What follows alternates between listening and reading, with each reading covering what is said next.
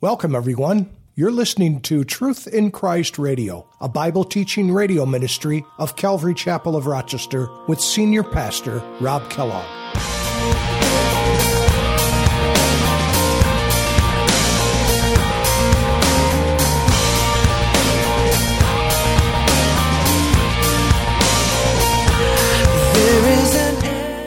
See God is very concerned about life. And in fact, as we go through all of this, you're going to see the the wonderful grace of God. He had it all planned out. He didn't tell Moses and the children of Israel, "Look, you guys are going to create a government and you've got to figure it out. Just have just get together all the wisdom, all these men and just you guys just write it down. Just think of something and just put it all together." God didn't give them that latitude. He says, "No, I'm going to tell you because I know man. I created man. I know what is in man, and I'm going to tell you how it should be. There won't be any ifs, ands, or buts. There won't be any uh, uh, filibusters. There won't be any uh, nonsense. It's going to be God's way.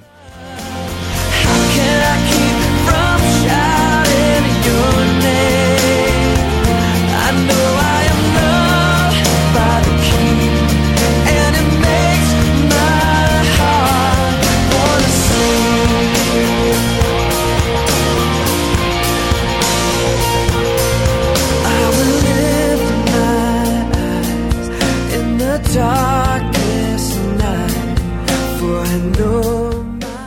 Hello, everyone, and welcome to today's edition of Truth in Christ Radio.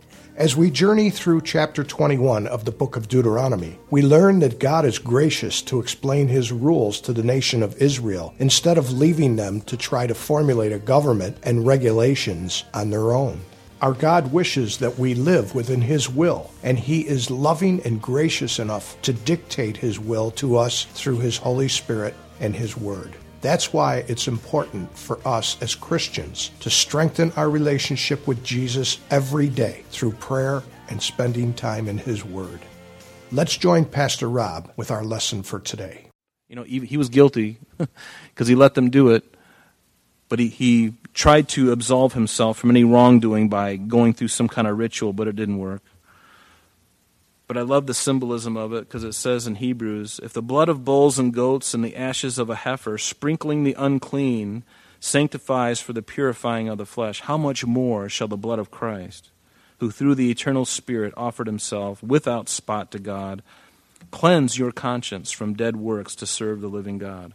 And so, as we go through Deuteronomy, we're going to see these pictures, and they ought not to escape our minds because they are very they're very they're there for on purpose. God puts them in there because he's basically saying, remember when Jesus said, "Behold, in the volume of the book it is written of me."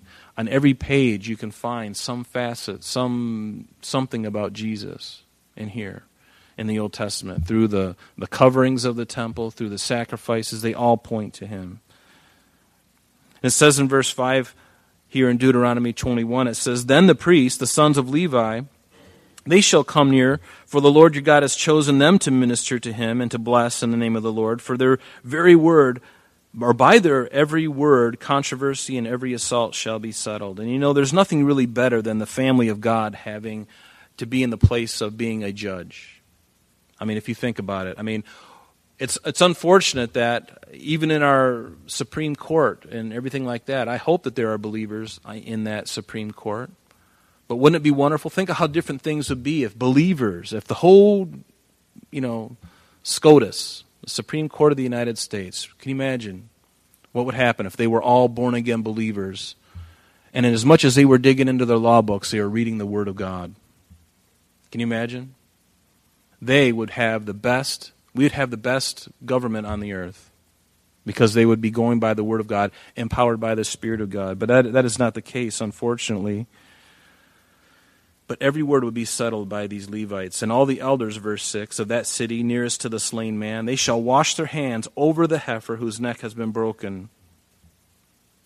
And you know, when you, when you think of this, you know, these men, they were innocent of the blood guiltiness of this person. And when you think upon this, it reminds me back in the book of Genesis when Adam and Eve had sinned. What did God do? He took the, the blood of an animal. He slaughtered an animal. God unilaterally slaughtered an animal for the sin of Adam and Eve. And we know that he did that because he took skins of the animal. It doesn't mention the act of what God did. He said he took the skins of an animal. Well, if you take the skins of an animal, that animal first has to die. Otherwise, it could be really crazy. How are you going to take the skin of an animal that's still alive? I mean, think of that goose chase. God trying to run around the garden trying to grab a hold of this thing. It's not going to happen. I think crazy things like that. And you get to hear them. Aren't you blessed? Just nod your head, yes, we are blessed. But that is why God slaughtered that animal, and blood was shed on their behalf. These leaders. Now, the slayer could have been from another town, and that's okay because nobody knew who the slayer was. But the, the, the, the, the town that was closest to this body, those elders would take responsibility. And I like that too. I like the idea of a community taking responsibility. Would to God that we did more of that today. But unfortunately, it seems like we've gotten complacent and lazy. Even as people, as Americans, it's somebody else's problem. I don't go to the town hall meetings. That's somebody else's thing. I'm, I'm going to stay out of politics. Well, you know, th- there's probably a time and a place to stay out of things like that, but, you know, I, I don't think we should always bury our head in the sand either because things are being passed in our cities and towns that we're, we're just allowing to fly by and we're not even aware of what's going there's no uh, there's no voice that's uh, representing Christ. Where's God in that? and yet we just let it go. And, you know, how is it that, you know, even in our state, our wonderful state of New York, how is it that there can be passed a law that babies still in the womb can be killed, and even after birth can be killed, and it's okay? It's not okay. God calls it murder. But the fact that a community took charge and they took it the, upon themselves, it was their responsibility. And what do they say? In verse 7 Then they shall answer and say, Our hands have not shed this blood, nor have our eyes seen it. Provide atonement, O Lord, for your people Israel, whom you have, you have redeemed, and do not lay innocent blood to the charge of your people Israel, and atonement shall be provided on their behalf for the blood. I love the word atonement. The first mention of this word is in Genesis chapter 6. But the idea of atonement is to purge or to reconcile, to pacify, and uh, to cancel, to expiate. That's what it means to forgive, to cleanse, to disannul, to appease. And the first time we hear it, I think it's kind of interesting, is in Genesis chapter 6, verse 14. Remember when it says, God told to Noah, He said, Make yourself an ark of gopher wood and make rooms in the ark and cover it. The word, the same word for atonement that we're reading in this verse is the same word back in here in Genesis 6. He says, and cover it. The word cover literally means to atone, to cover it inside and outside with pitch. So there's the slimy mortar that they're going to put on the outside of the ark and on the inside. And obviously that makes sense to keep the water from coming in, in between those boards. To cover, to make, to appease, to, to conceal, to hide, to keep out and I love the fact that God is concerned about life. He's concerned about righteousness. And he says in verse 9 here So you shall put away the guilt of innocent blood from among you when you do what is right in the sight of the Lord. And isn't that what our joy is to do right? You know, isn't it a wonderful thing to do right? To know what God says and then to do it. Isn't there a wonderful feeling that you have in your heart? I know I do. When I do something right, it's a miracle. and when I do something right, I have the immediate witness that I've done what is good. Even when I get the business back from someone who doesn't like me, even though I did the right thing, suffering, you know, I mean, we don't really suffer, but if somebody's angry at you because you did the right thing, you know, doesn't the Bible say that the God of the, the, the, the, Spirit of glory and of God rests upon you because you suffered for the name of Christ? I mean, you may not have suffered with blood, but you've been ridiculed, you've been persecuted in a light fashion, but you shall put away the guilt of innocent blood from among you. And see, God is very concerned about life. And in fact, as we go through all of this, you're going to see the, the wonderful grace of God. He had it all planned out. He didn't tell Moses and the children of Israel, look, you guys are going to create a government and you've got to figure it out. Just have, just get together, all the wisdom, all these men, and just, you guys just write it down. Just think of something and just put it all together. God didn't give them that latitude. He says, No, I'm going to tell you because I know man. I created man. I know what is in man, and I'm going to tell you how it should be. There won't be any ifs, ands, or buts. There won't be any uh, uh, filibusters. There won't be any uh, nonsense. It's going to be God's way. And I like God's way. Do you like God's way? God's way. Jesus said, I am the way, the truth, and the life. I'm the only way, the only truth, the only life, right? But if you recall, even as Jesus was standing before Pilate, in Matthew 27, it says, When Pilate saw that he could not prevail at all, but rather that a tumult was rising, he took water, and remember, he washed his hands before the multitude, saying, I am innocent of the blood of this just person. You see to it. What a cop out. And here is a man who was a man pleaser, and he was just pleasing the Jews because he didn't want to stir up any uh, ire so that he, his uh, authority might come into a question from Rome. So then he released Barabbas to them, who was a murderer and a seditionist. And when he had scourged Jesus, you know, he, he was just a just man, but yet we're to we're gonna take the cat of nine tails and go after him with it, right? Does that sound like something you do to an innocent man, a just man that Pilate said was a just man? This man is a just. I find no nothing wrong with him. In fact, Herod found the same. Nothing wrong with him, but we're going to scourge him anyway, and then we'll deliver him to you. And what did the people answer? They said, His blood be on us and our children. Prophetic, wasn't it? Because the Jews at that time, they accepted the blood guiltiness of their putting Jesus to death. They accepted it. They wanted him dead and they would, they, they, they would be willing to pay the price. They would be guilty for doing it. They hated him so much, and they thought he was against God, and he was bad for business, Jesus was. They were envious, they were jealous of him, they had to kill him, and, the, and, and they were going to take it upon themselves. And it's interesting, though, that for those Jews who would later come to Christ as Savior, certainly his blood indeed would cover their sins. Isn't that wonderful to think that God would love them enough to do that?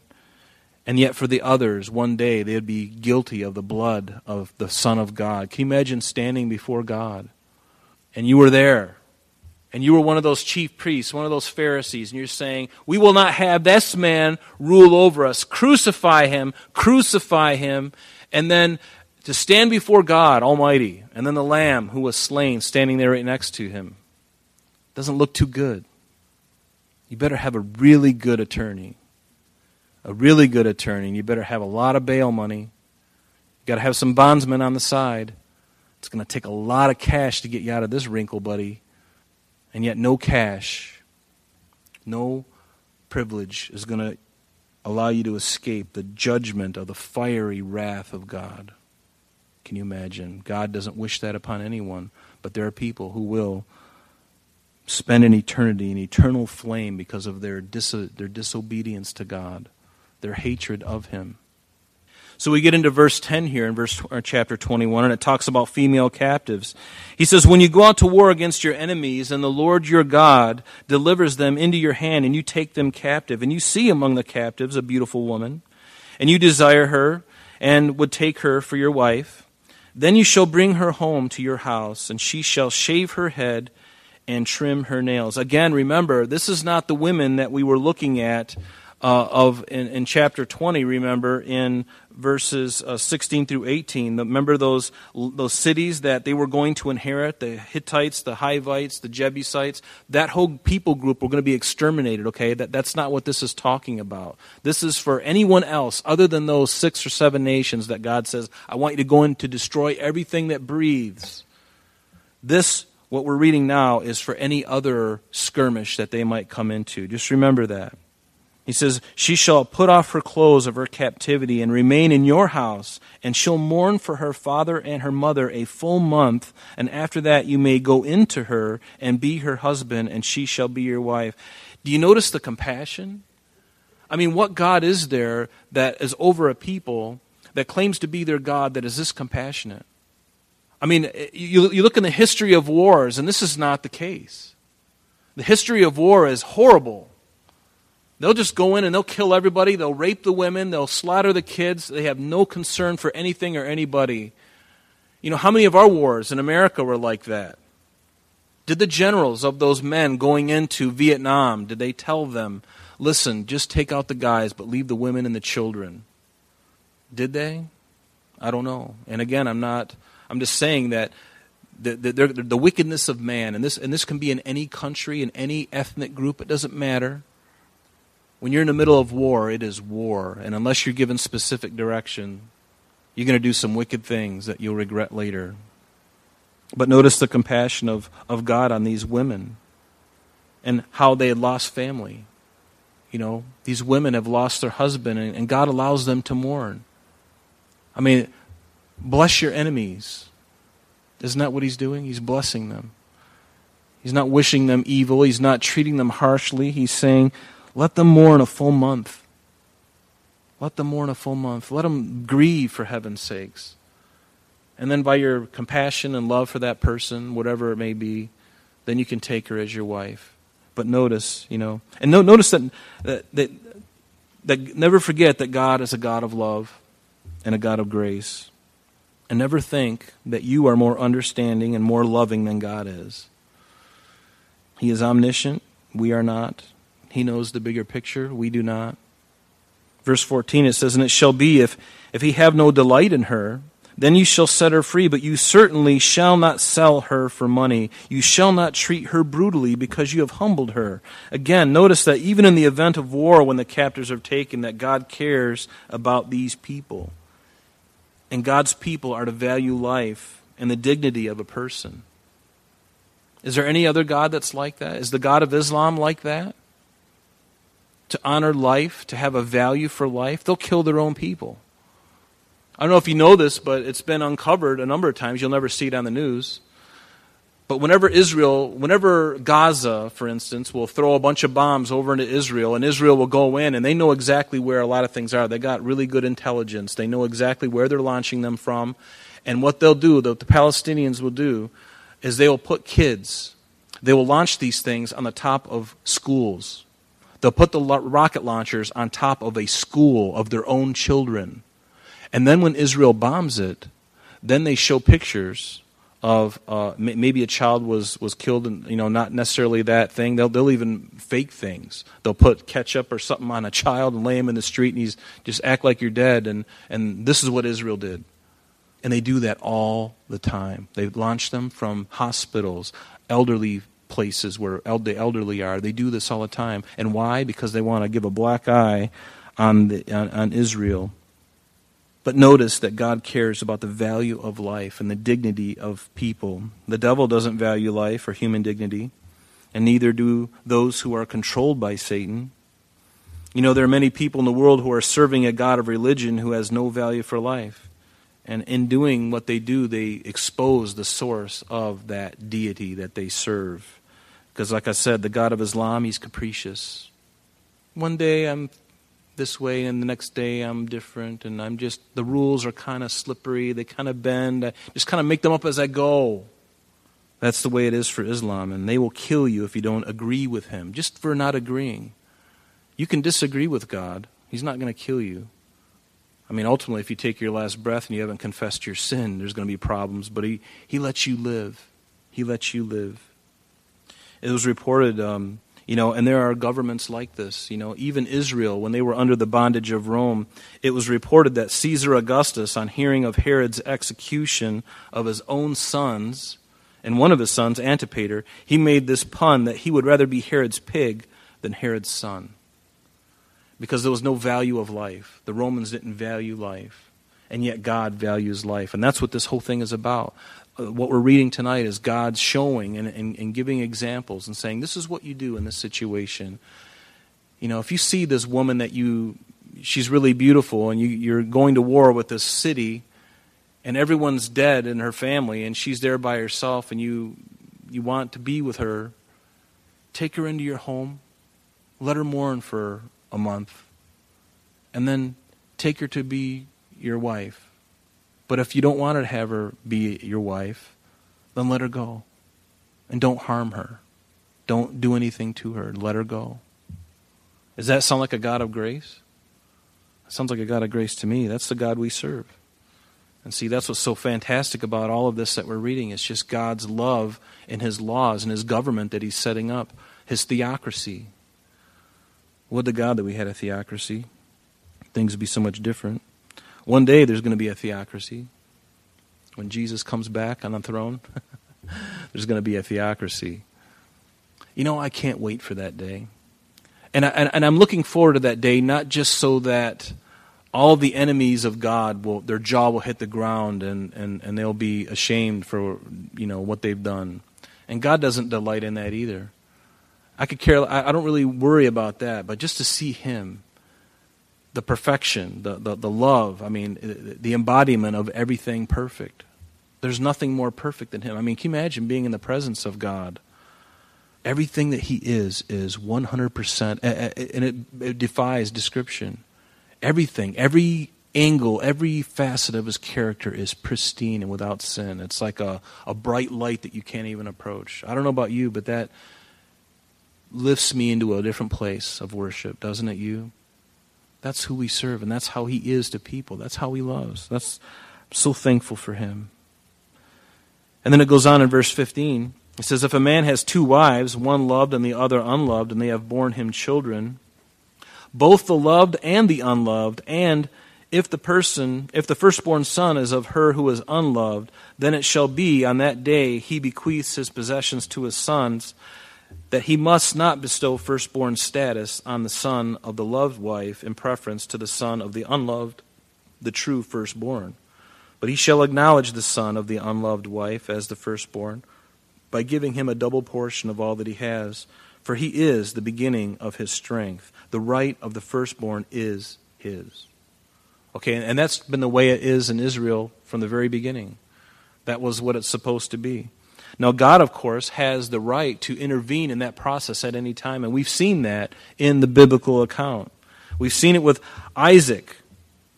You know, even though, uh, I'm sorry, even in Abraham, well, we'll start with Abraham first, you know, with Ishmael and Isaac. Ishmael was born out of unbelief. Abraham and Sarah were too old. Sarah says, You know, just take my handmaid Hagar. I'm too old. So he does. That's one place where you don't listen to your wife, Abraham. Don't listen to her. So he listened to her, and we know what happened. But you know what? Even though Ishmael was Abraham's firstborn in a sense, God chose Isaac. He chose Isaac for reasons we don't understand. Now, does that mean that Ishmael was was poor and, and uncared for. No, God cared for Ishmael and his, his line. He cared for them. They were very prosperous. But the promise would come through Isaac and his seed. The, not only the land of Israel and all that it encompassed, but also the fact that you know their seed would be uh, innumerable as the sand of the sea, and through their line would come the Messiah, the anointed one. That promise was given through Abraham, Isaac, and Jacob. And then you look at Isaac. What about Isaac and Rebekah? She has two sons, Esau and Jacob, and Esau comes out first. He's the firstborn. Jacob comes after second. And what does the Bible say? That the older would serve the younger. Esau would ultimately serve Jacob. And we'll see that even in the millennial reign. We'll see that um, throughout history. But even though Esau was the firstborn, God chose Jacob and had given him the promises that he gave to Isaac and to his grandfather Abraham.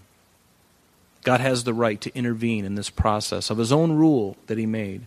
He has the right to choose one and choose the other. Is it fair? No, it's not fair. But remember, God is fair. And I've said it before that God is.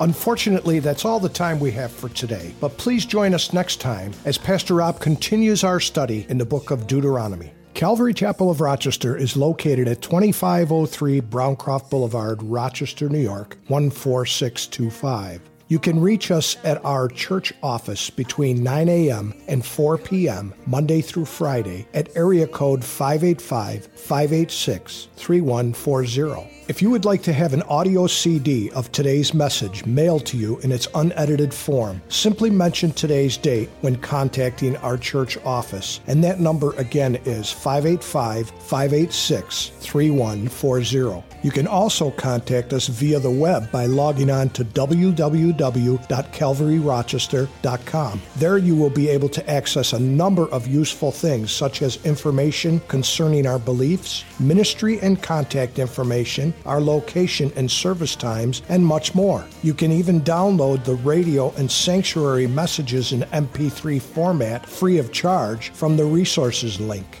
To listen to Calvary Chapel of Rochester Sanctuary messages or Truth in Christ Radio on your mobile device, just subscribe to both through Google Play or Apple Podcast. We are so glad that you could join us today, and if there is any way that we could bless you in your walk with Jesus Christ, please don't hesitate to call our church office. Remember, Jesus said, I am the way, the truth, and the life. And for this cause I have come into the world, that I should bear witness unto the truth. Everyone who is of the truth hears my voice. May God bless you in abundance today as you walk with Him. And until next time, this has been Truth in Christ.